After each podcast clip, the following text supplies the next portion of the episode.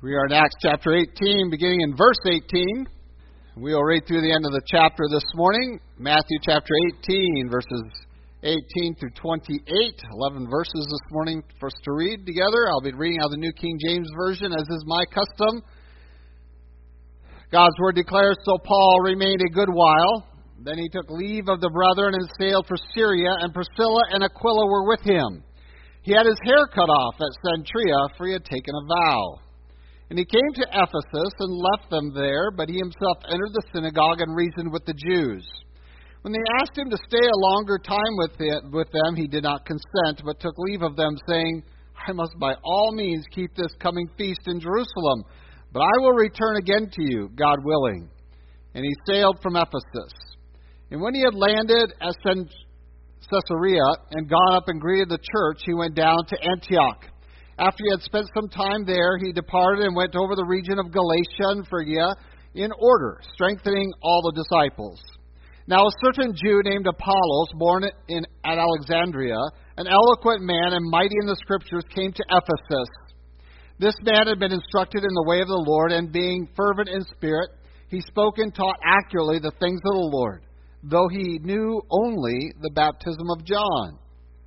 So he began to speak boldly in the synagogue while Aquila and Priscilla heard, or when Aquila and Priscilla heard him, they took him aside and explained to him the way of God more accurately. And when he desired to cross to Achaia, the brethren wrote, exhorting the disciples to receive him. And when he arrived, he greatly helped those who believed through grace, for he vigorously refuted the Jews publicly, showing from the Scriptures that Jesus is the Christ you to just have a seat. We're going to do something a little bit different this morning. Uh, for Mother's Day and our celebration, uh, we obviously don't focus on that extensively in our service, but this morning we want to have a time of prayer uh, in Thanksgiving and for our moms. And so we're going to uh, do that this morning. Moms, you know who you are. But more importantly, the rest of us know who you are, who mom is and the mother of our children. And so we want to uh, not just recognize mothers. That's really the purpose of this day to celebrate that. Um, but we have a higher purpose than just uh, recognizing it. Our purpose is to dedicate uh, that role as God designed it and ordained it. And so we want to do that this morning through prayer and uh, invite you to. Uh, normally, we would do this in, in, the midst. I would do this in the midst of our the pastoral prayer earlier, but I wanted to set it aside today. Uh, and so, uh, join me in prayer for our moms, if you will. Lord God, we do thank you for our family, that institution that you have granted us uh, as a basis of our society, of our engagement one with another, uh, of our social network by which You've brought uh, order to this world. And Lord, we uh, do see it under assault today. Not anything new, for there's nothing new under the sun. But we see it in our day uh, in a very forward and open fashion. And so, Lord, we come before you knowing that uh, you are the judge of all the earth and it is before you that men must answer. But that is also before you that your people must humble themselves. And so, Lord, while many would seek to take up the battle for the family as the world would, we choose to do it as you've called us to, and that is to uh, bring it before you. So, Lord, we, we celebrate and commemorate and uh, remember uh, the role of our individual mothers. Uh, we also recognize that we have responsibility towards the role that you have uh, described and delineated in Scripture. And we pray that uh, you might find us committed to it, to be exemplary to the world of the roles that you have placed upon us within our homes. And Lord, we do commit this morning our moms, mothers to you. We pray that in their relationships within the home, not only as mother, but as wife, perhaps also as grandmother and other roles of nurturing. Uh, Lord, we commit them to you. We pray that they might, first and foremost, seek your face, that they might follow after you and be exemplary to those uh, with whom they minister within the home. They might do so in word, in action, and in spirit. It might be evident to their children that they honor their Lord, first and foremost, that they honor their husband, and that they will lead their children into your truth. Lord, we also uh, continue to pray that you might encourage us to see the great value of life. That again, we see our world in opposition to your blessing. That when you describe children as a blessing, the world sees them as a hardship. so, Lord, we pray you might find us again with a different spirit. A spirit that you would desire us to have. That we might rejoice in that wondrous blessing that you've given to us of life. That rather than looking at it through the perspective of the world, that we might look at it through your word, where you have instructed us to be fruitful, multiply, and fill the earth. And Lord, we uh, just thank you for uh, being able to participate in that process of bringing forth life. But then to be able to also be involved in those lives that we might see them come to new life. In this we certainly pray. Pray the prayer of mothers who know that they have children who are not serving you, are not walking your ways. And we know the heartache that is there, and we share it. And we pray that you might work in those lives to convict and to direct. They might be responsive to you. Lord, we also this day see a world that wants to deny that there is a truth. And Lord, our prayer is that within our homes, and today, particularly, we think of our mothers that they might communicate that there is one authority from which all truth is derived. And it's not mom and dad,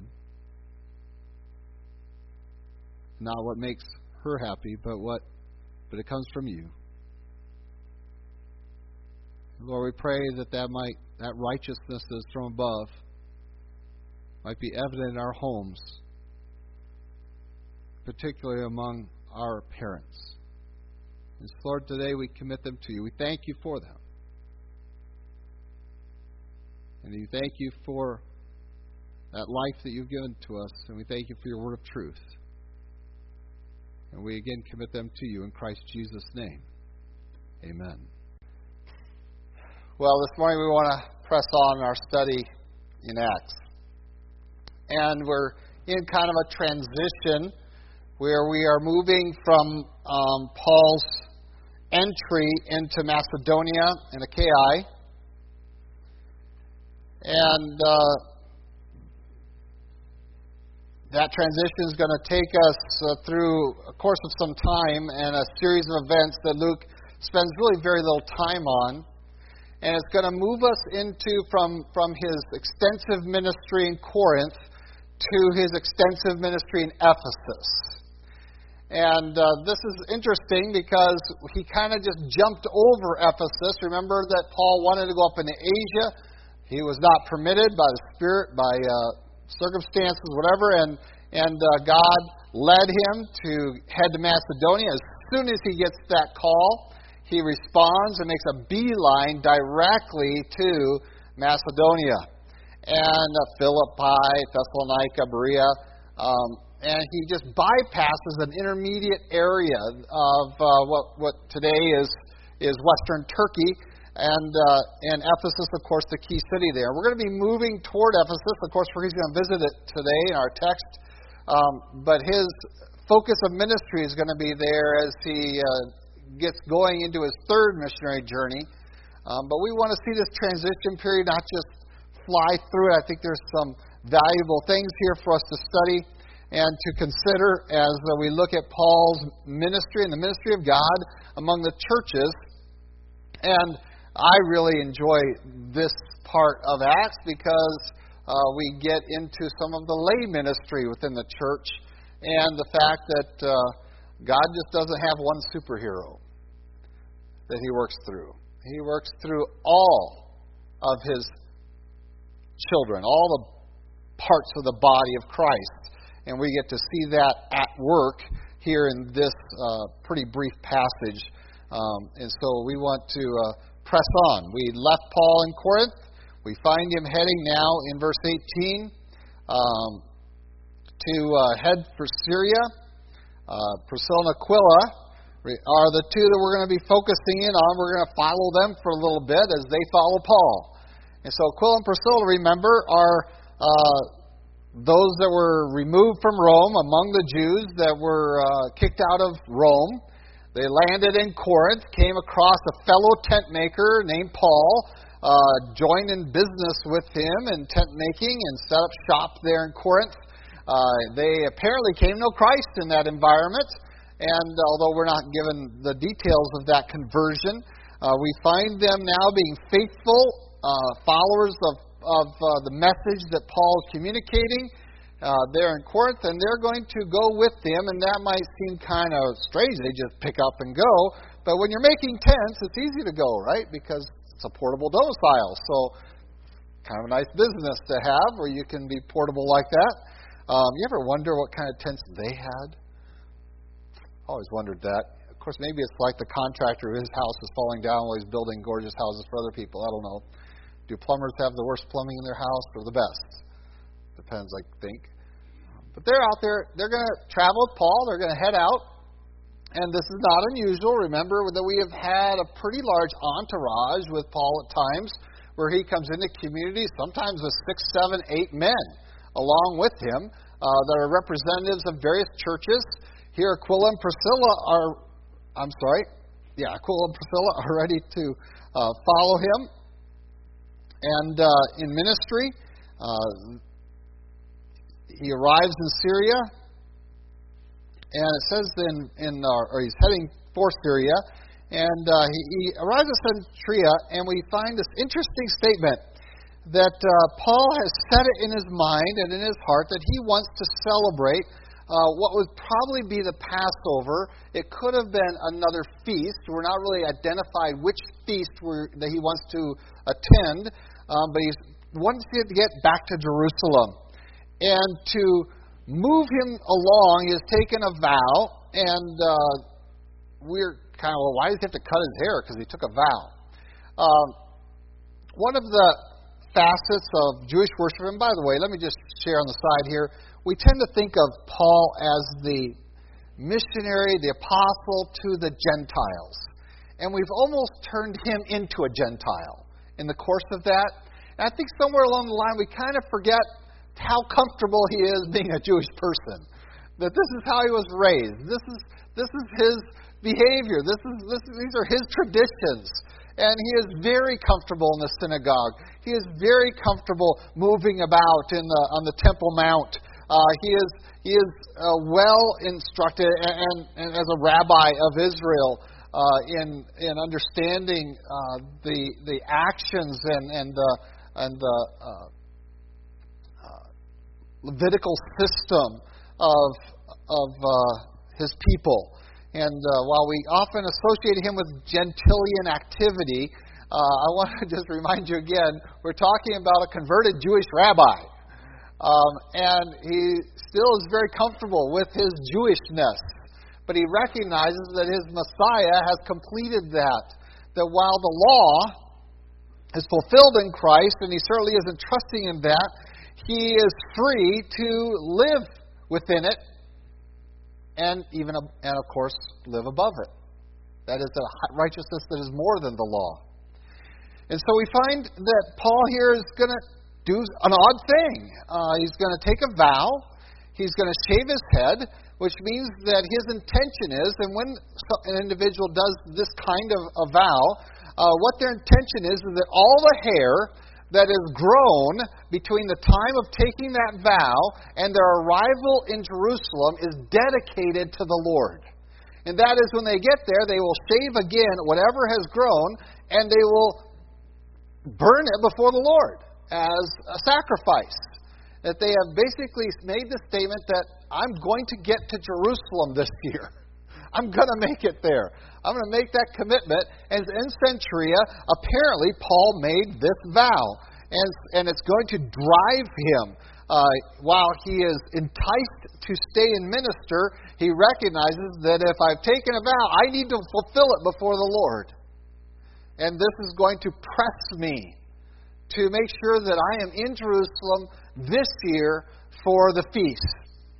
And so we find him out and uh, ready to engage in this. Now, some have taken issue with this. You know, the Bible says not to take vows, but you know, like your yes be yes, your no be but no.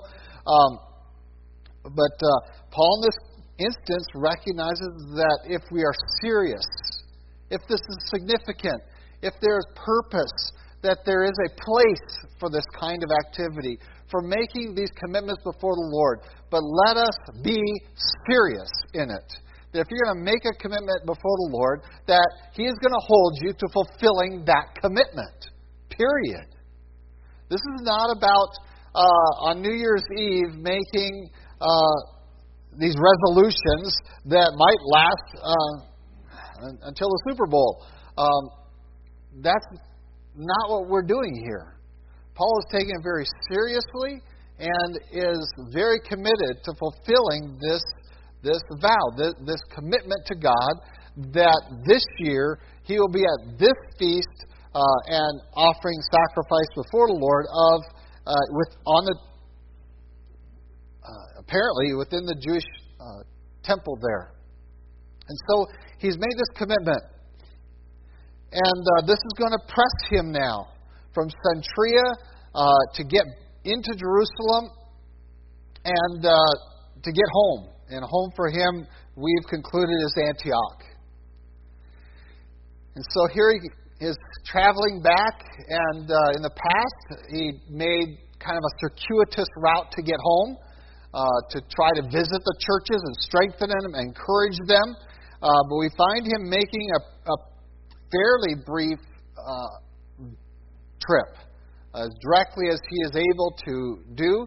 But in that trip, he lands in Ephesus, and this is a major port city of Rome, and uh, that opens up into Asia Minor. Uh, and uh, Rome spent extensive amounts of uh, money outlaid to keep this port open all the time. Uh, occasionally, they would close the port down to excavate it um, because of the silt that comes down from the mountains, uh, from the river there, would fill the port in. And it was so important to the Romans that they would close it down, they would bar- put a barricade, dam up the river, and they would excavate this port. Uh, can you imagine all the work that is involved in doing all of that? And they would excavate the port to make sure that the that the boats could get in there and uh, the ships could arrive. Uh, and so uh, we, we feel that's probably what happens later on in Acts when it says that Paul had to sail by Ephesus and uh, went on. Um, that that might have been one of those years where Rome was was cleaning out the port of Ephesus. But this would have been an easy place to arrive at. Paul lands there, and it says that uh, he is so intent on making the next boat that he leaves his everybody there. He leaves Aquila and Priscilla there at the port. he says, I'm going to leave you here. Uh, apparently, they're trying to get the next boat out uh, and find out how to get as quickly as they can to Jerusalem. And while they're there at the port, it says Paul made his way to the synagogue. And as he has done in community after community, he has begun the framework of the gospel in amongst his people. We find him here um, entering the synagogue and engaging the Jews once again at the end of verse 19 with the reasonableness of Christ, the Messiah, being Jesus of Nazareth, who died, was buried, and rose again. And this is the message that he engages with them. And he finds among the Ephesians Jewish population a somewhat receptive audience. Now remember, it usually takes a few Sabbaths before he riles up his enemies. Remember that? Uh, about the third Sabbath, they've had enough of this. They're suddenly realizing where this thing is going and how devastating it could be to their position within the synagogue or position within the community. They suddenly find out that people are, are flocking in to hear this guy talk about this Jesus of Nazareth, and they become jealous. Um, it takes a few weeks if you notice, in community after community, before the opposition within the synagogue really raises up against Paul. And so this isn't unusual for him to, the first week, say, uh, Why don't you stay and, and we'd like to hear more? We'd like to engage you on this matter. We say, What a wide open door for the gospel. Again, we could criticize him and say, Oh, if you'd only not taken that vow. Just think of what you could do here. But God is at work. Because Paul isn't the only agent available to Paul to do his labor. There's Aquila and Priscilla. And Aquila and Priscilla are going to stay there, and they, they, they um, are going to uh, open those, that, that dialogue, or continue the dialogue, I should say, that Paul has initiated there in, in the synagogue with the Jews of Ephesus. And they're going to send Paul on. And they're going to stay. They're going to engage these that Paul opened the door in the synagogue to hear the message of Christ. But again, we do not find a wide reception of Christ as Savior as we would think of it, but in verse 20 it says they simply wanted to hear some more. They asked for more uh, engagement with this idea that the Messiah must be one who would suffer cruelly and die and be raised again, uh, and that that had come to fruition in Judea uh, a couple of decades ago. And so Paul is pressed and wants to move on to get to uh, Jerusalem. He, he does so, we are told. Uh, he gets to Caesarea by the sea. Uh, again, major port city uh, that uh, frequented by Herod and, and other Jewish nobles. he goes up, which you always go up to Jerusalem, right? It's on a hill, you always go up to Jerusalem. Uh, it doesn't matter whether it's north, south, east, or west. You always go up when you get to when you go to Jerusalem. And so you went up to Jerusalem, um, and uh, he greeted the church, apparently fulfilled his vow there, and uh, was not remiss to make contact with the, uh, the body of believers there, which is great to see. Uh, and let me just encourage you don't be afraid to greet the brethren in other communities. Go up and find a church and just uh, be able to, to sit down and hear God's word among them. And so Paul goes in and makes sure that if I'm going to visit, I'm going to make sure I greet the church that's here in Jerusalem. His vow was not toward the church. It is certain his vow involved uh, a requisite visit to the temple, um, but he was not going to come there and not visit the church. And that we'd have that kind of heart, that kind of desire, um, not only after God, but after the people of God one of the things I always enjoyed traveling on your behalf to the mission fields is being able to greet the churches. And we've kind of lost that a little bit in this nation. But in other um, countries, when you have an opportunity to come in, the expectation is that you're going to stand up in front of the, the body and greet them in the name of the church you came from. And so I go to Haiti and I say, I send my greetings from the brethren, your brethren, at Desert Hills Baptist Church in Albuquerque, New Mexico, whom they've never met, and you, most of you have never met any of them, but you are brethren, and it is necessary, appropriate, and right that we greet one another. And so Paul here isn't just bringing greetings from himself to the church, he's bringing greetings from all the churches he has started to them. And so I take your greetings, and we try to, I, I try to put that in your mind by before I leave on one of those trips to India or Haiti or Peru um, to set aside and say, our, we're going to bring a greeting to them. On one occasion, I think we did it by video and had you greet them. Uh, that we might see that this is our family. They are distant from us, they are different from us, uh, but we are the same bloodline, the blood of Christ.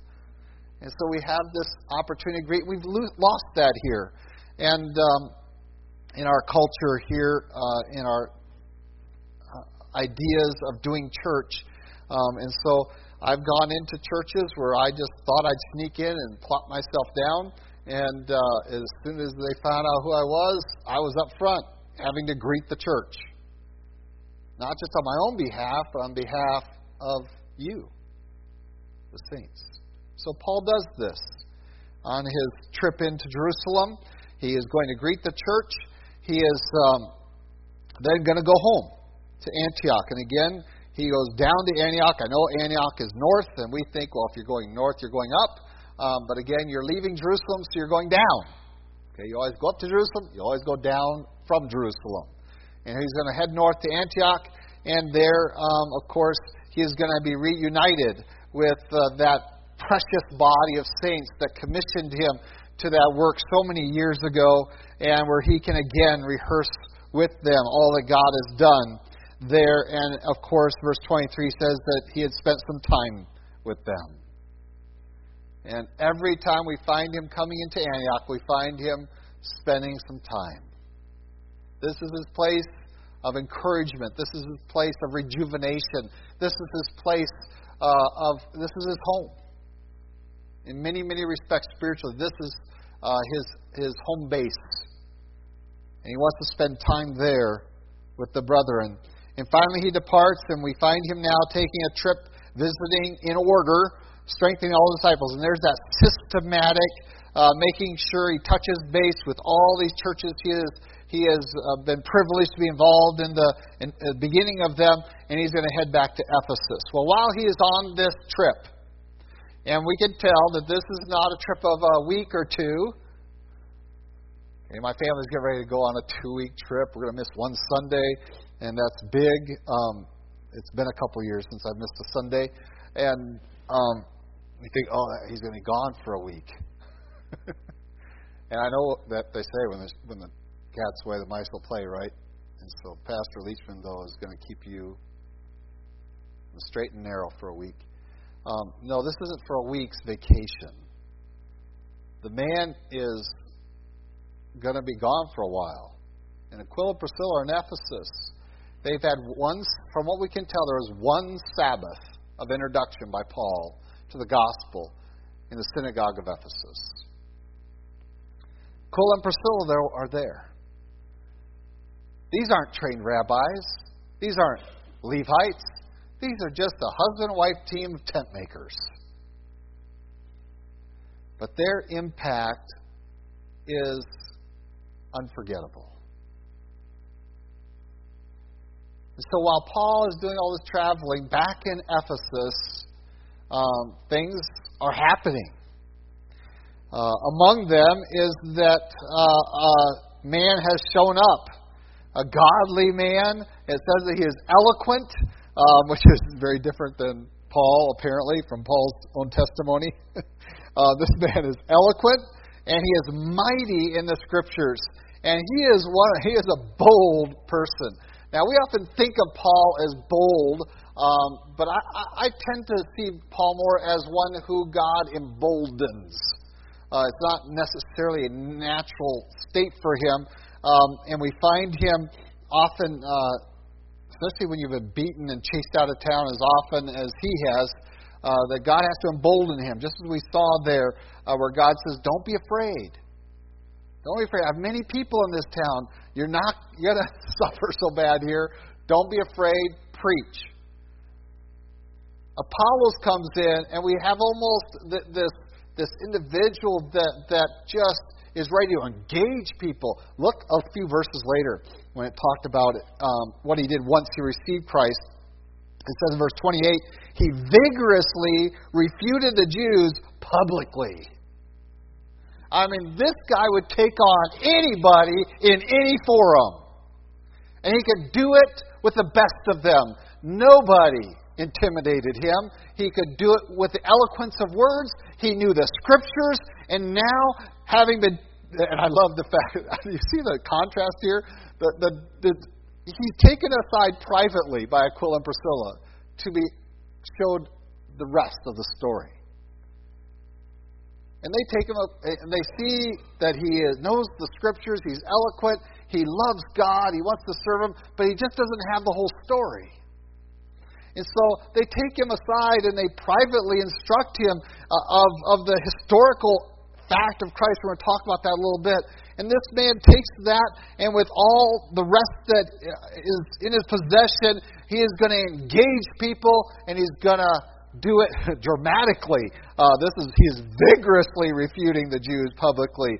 I mean, there is no stopping this guy. He has that spirit and that that uh, character, that that that personality that he's going to do this. He's just going to confront people, and he's going to he, he does. He doesn't care if he makes them mad. He doesn't. He, he just has this urgency about him and the, the quality of character to engage them. Very different than Paul. Very different, but still very valuable. But let's go back to Aquila and Priscilla. So here comes this guy, and he comes in. Now, a lot of times our minds we get pictures of what things are going on. We might think of this as a younger guy. Not the case. Couldn't be can't be a young man. Why? He's been out there preaching the message of John the Baptist since John the Baptist. Now let's wrap our heads around that a little bit. All he knew about it was John the Baptist, which means that you have to back up over 20 years.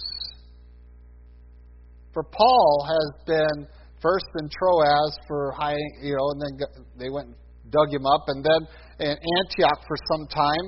Uh, in addition to how long he's in Damascus, two missionary journeys. We're talking possibly close to 30 years that Paul has been in ministry, plus the three years of Christ, where John the Baptist has been taken So this man has been out of contact with Jerusalem for 30, 35 years. All this time, and again, we need to consider this for a little while. All this time, he has been waiting for the Messiah. But you see, John's baptism was a baptism of anticipation. It was saying, I want to turn from my sin and I want to be among the people of Israel that are looking for her consolation. I want to be numbered with them. I want to be one of the anticipating ones. I want to be ones who are looking for the Christ to come. I want to be numbered with them and receive John's baptism.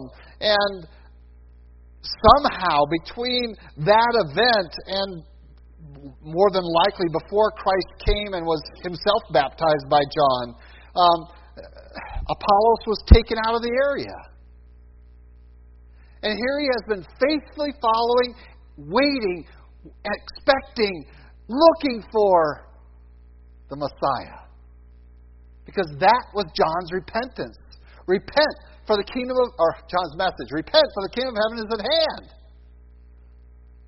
30 years later, this guy is still out there saying, repent, the kingdom of heaven is at hand. It's right here somewhere. And he doesn't know about Jesus. He has not been uh, familiar with, with the events that transpired those decades earlier in Jerusalem at Golgotha and at the empty tomb. He, he hasn't been exposed to all of that yet. But he's still preaching this message repent, the kingdom of heaven is at hand. And he's proving from the scriptures that the Messiah must come. That this was the time. And what, the, what it would look like when he came. That he would be the Lamb of God that would take away the sins of the world. This was the message of John the Baptizer. And this was Apollos' message. Oh, he loved the Lord. He was waiting for the Messiah. So when Aquila, I'm sorry, uh, when these, two, when Aquila and Priscilla take him aside, um, it's, a, it's a wonderful description. It says that they heard him, they took him aside, and explained him the way of God more accurately.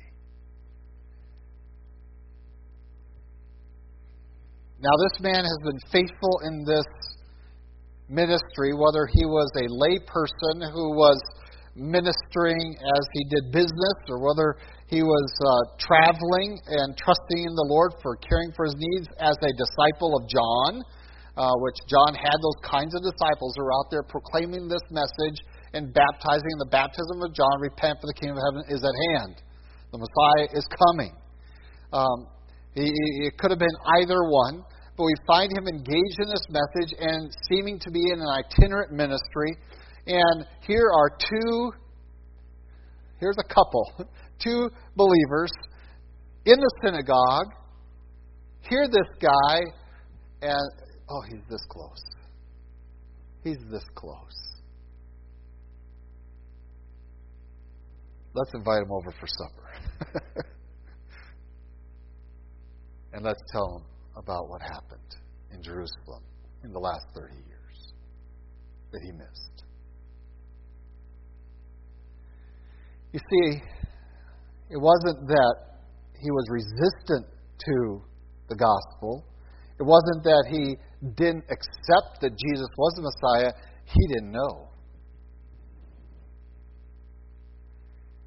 And when we encounter individuals who are searching and are, are looking, um, I have a very different approach to them than those who are resistant and are trusting in themselves and simply not interested in the things of God.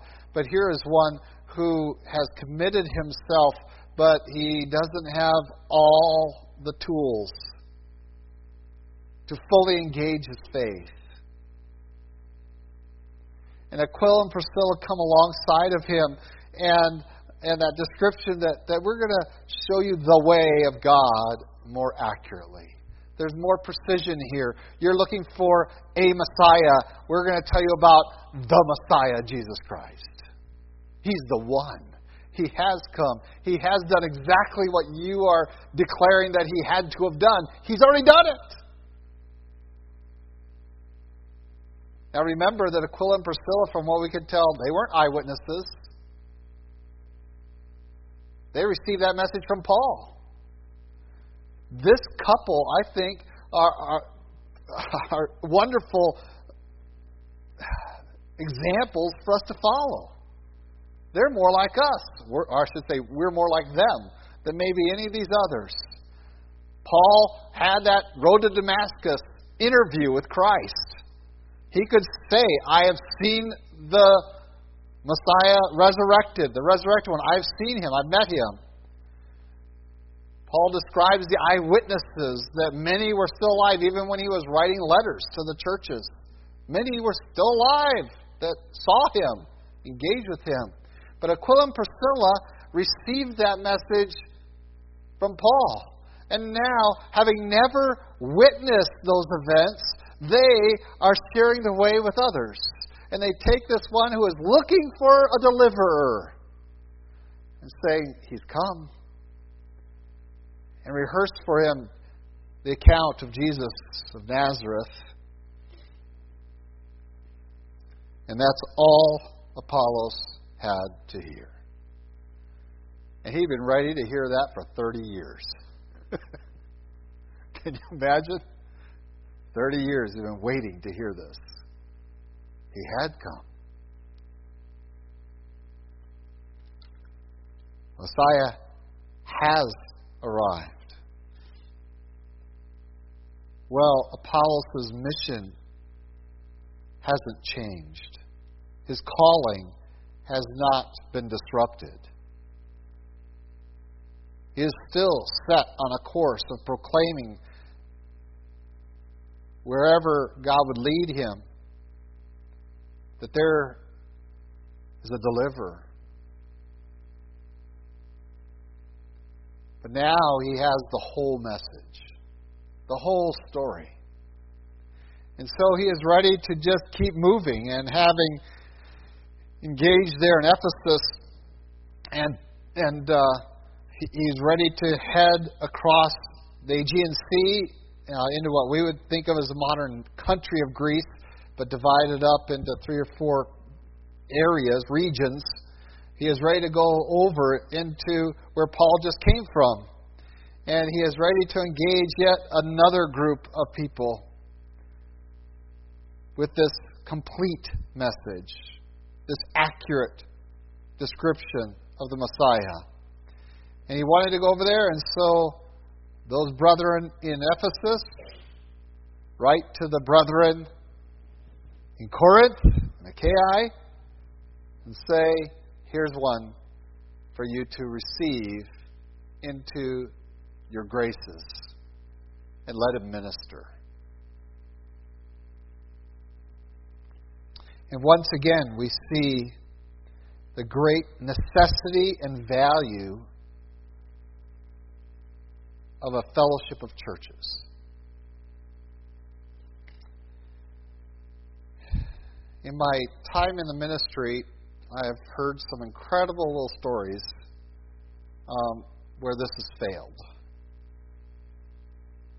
Um, that in the selection process of pastors and, and getting them in contact with the churches where they need to be ministering, um, there have been a lot of hard feelings between churches.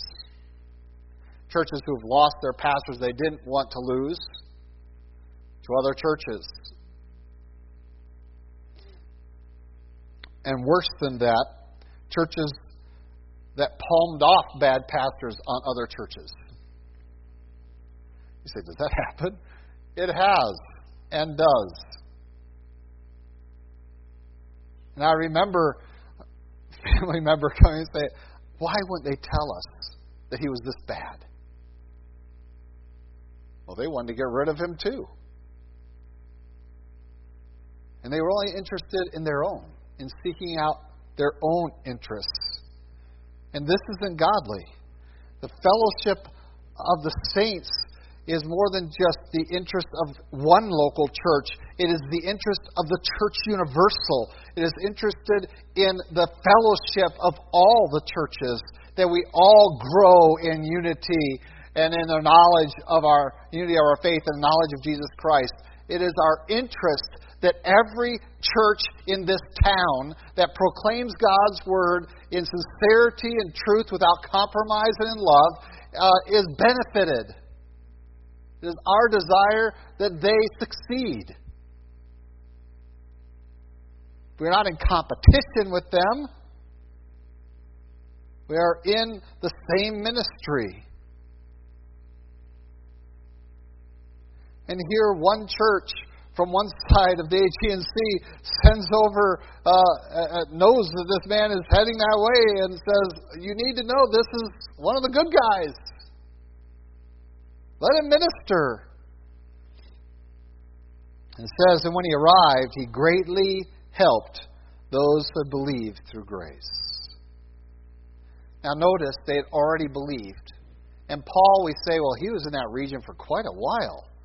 But now comes another man, another minister, who comes upon the scene, and we have now uh, another approach to all the same information, the same message, the same foundation, but we have the approach of Apollos, and he comes in, and it is, it is a benefit to those who had already believed. That is, that they matured.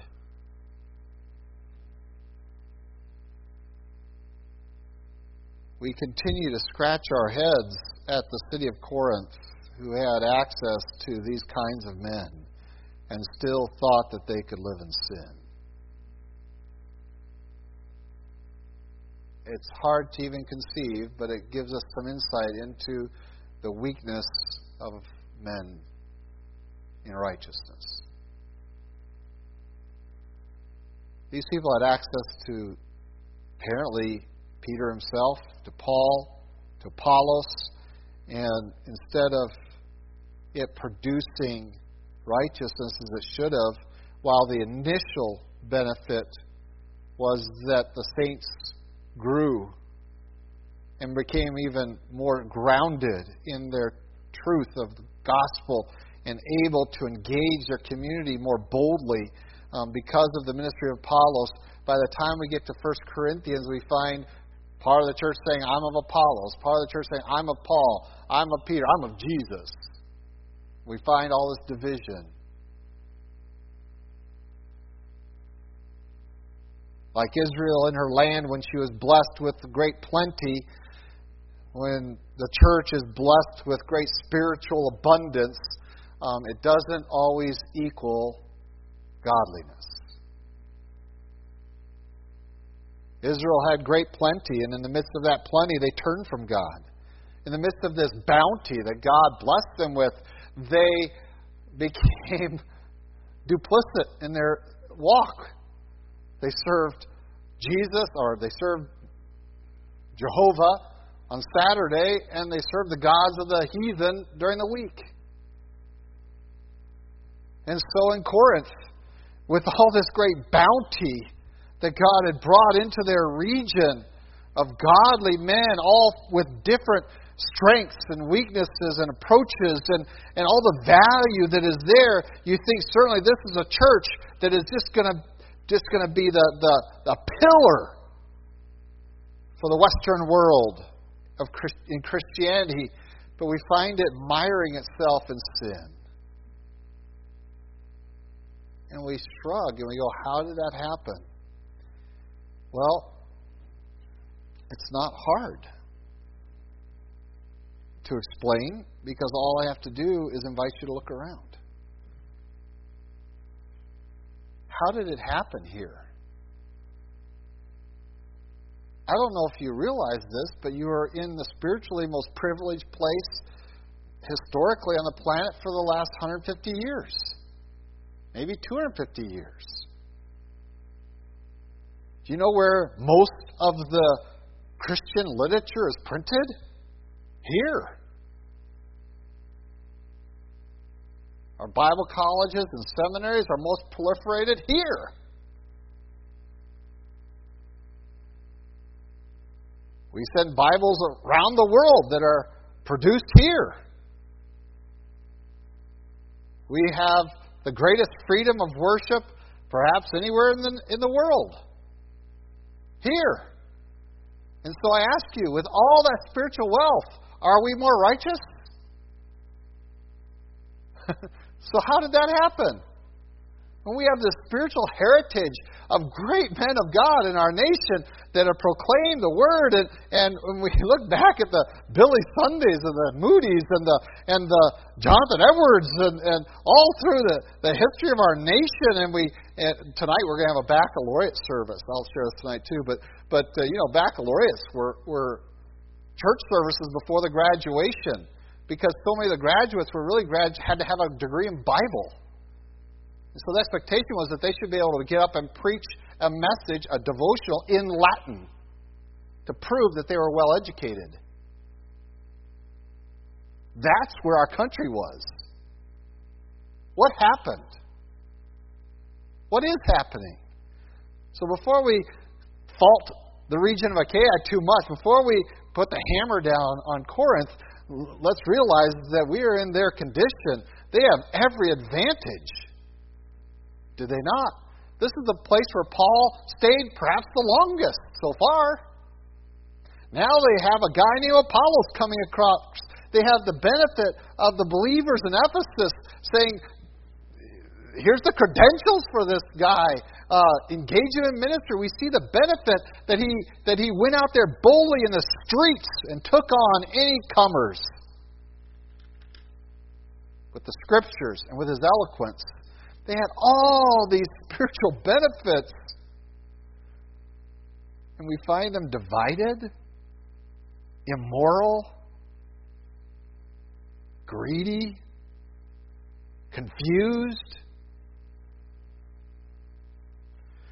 chaotic in their worship. How did that happen? Well, look around. Same way it happened here. Because out of much bounty, the heart of man can still rebel. And perhaps out of that bounty there comes a wellspring of pride that thinks that, well, if we're doing it, it must be biblical because we're the spiritual leaders of the world. And we stop examining ourselves. We stop doing what the prophet said and consider our ways and really get in the Bible and say, I don't care if it's American or not. I want to know what God wants me to do, the way God wants me to do it, for the reasons God wants me to do it. That's radical in our country.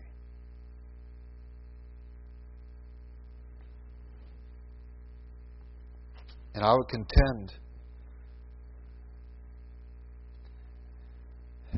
that as much as our churches need good preaching, our churches need good Aquila and Priscillas that know the way of God accurately.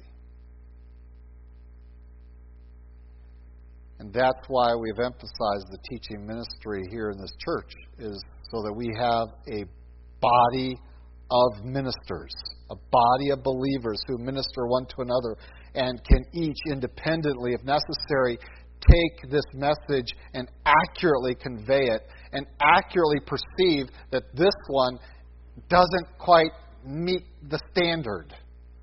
And I can take God's word and I can I can compare that like the Bereans that we saw and this is what we desperately need is not just preachers that can do it. Um, I, I, I have to believe there's still a few out there that, that and, and there are.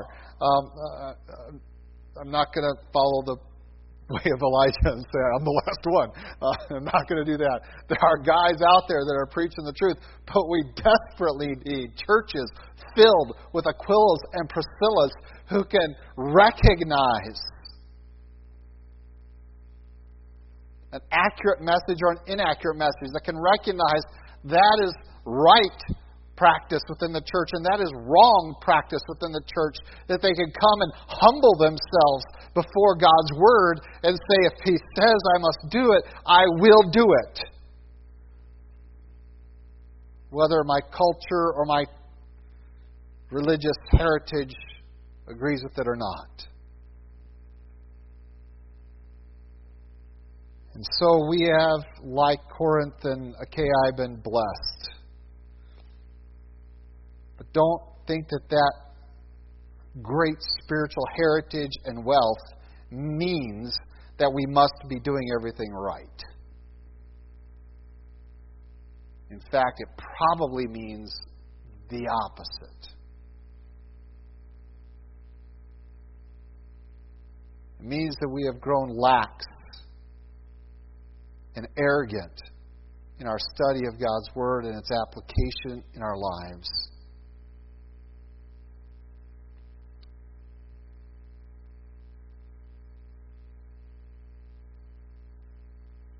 And we have failed to be the two tent makers that can take even the best itinerant preacher and straighten him if necessary.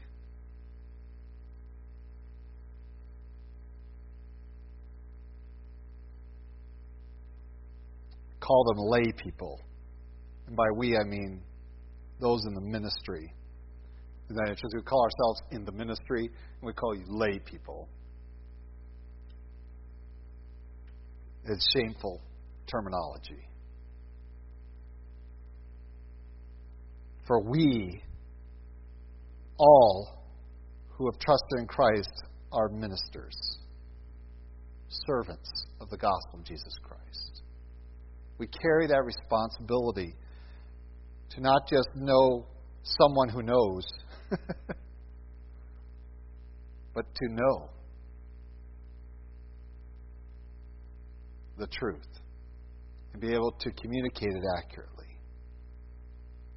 to defend it, to identify it, and to identify when we, what we're hearing is not the truth. This requires us to humble ourselves sufficiently to let the Word of God penetrate us and change us, transform our thinking to agree with God's thinking, so that our living will agree with His, with his expectations. The Church of Corinth had every advantage. But when Aquila and Priscilla left with Paul to Ephesus, part of the advantage went with them and Ephesus was going to be gained by their coming. As much as Apollos, as much as Paul, I convinced that it is these, these lay ministers within Paul's ministry, within Corinth, and now within Ephesus, are, is cannot be overstated. Just as your responsibility to be ministers of the gospel in your church, in your community, cannot be overstated.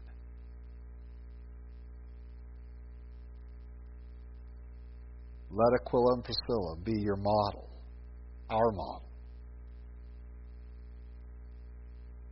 That we might not just depend upon our heritage or our religious backdrop and blessing, but that we might rely singularly upon the Spirit of God to lead us into His truth.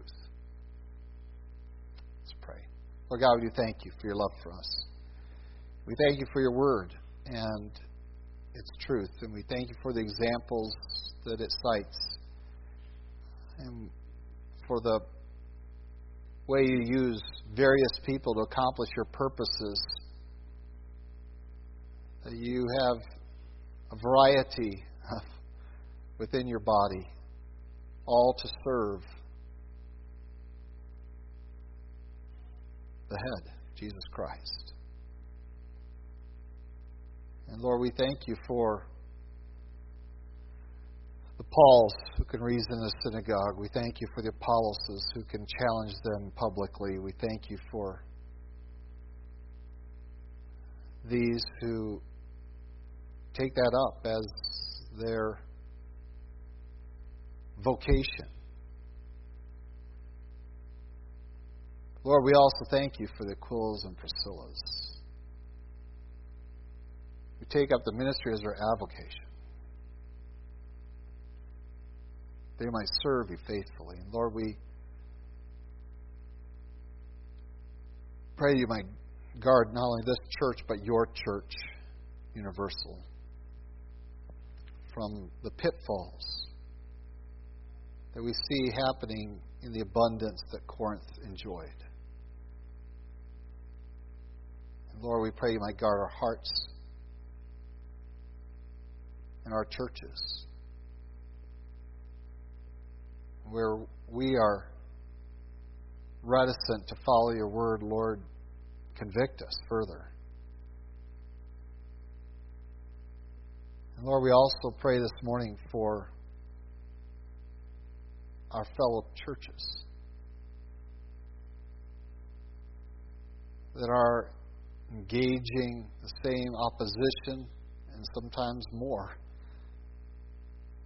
often more, than what we are engaging in. They're confronting the same disinterest in the things of God, the same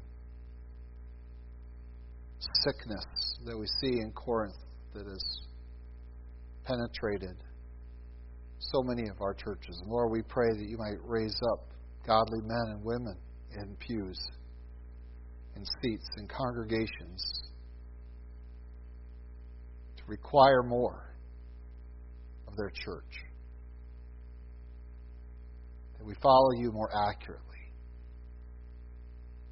with all our heart, mind, soul, and strength. Lord, we pray for our churches. Not only in our fellowship of churches that we participate in, but the fellowship of all your churches.